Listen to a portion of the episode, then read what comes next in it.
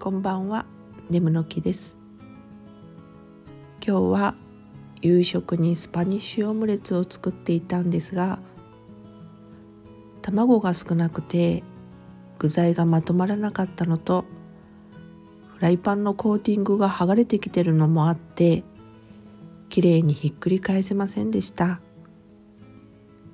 あじゃあこれはボロボロして食べにくいなと残念な気持ちだったんですが試しに生のキャベツに具材をのせて手巻き寿司感覚で巻いて食べたらめちゃくちゃ美味しかったんですよ。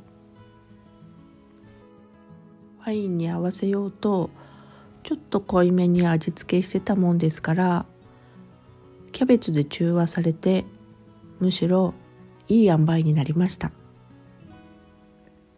絶望の後に訪れたサプライズの分より美味しく感じたのかもしれませんね。失敗から一転して大成功に。リカバリー上手になれれば案外どんなことにチャレンジするのも怖くないのかも。うんこれは盲点でした。それではまた。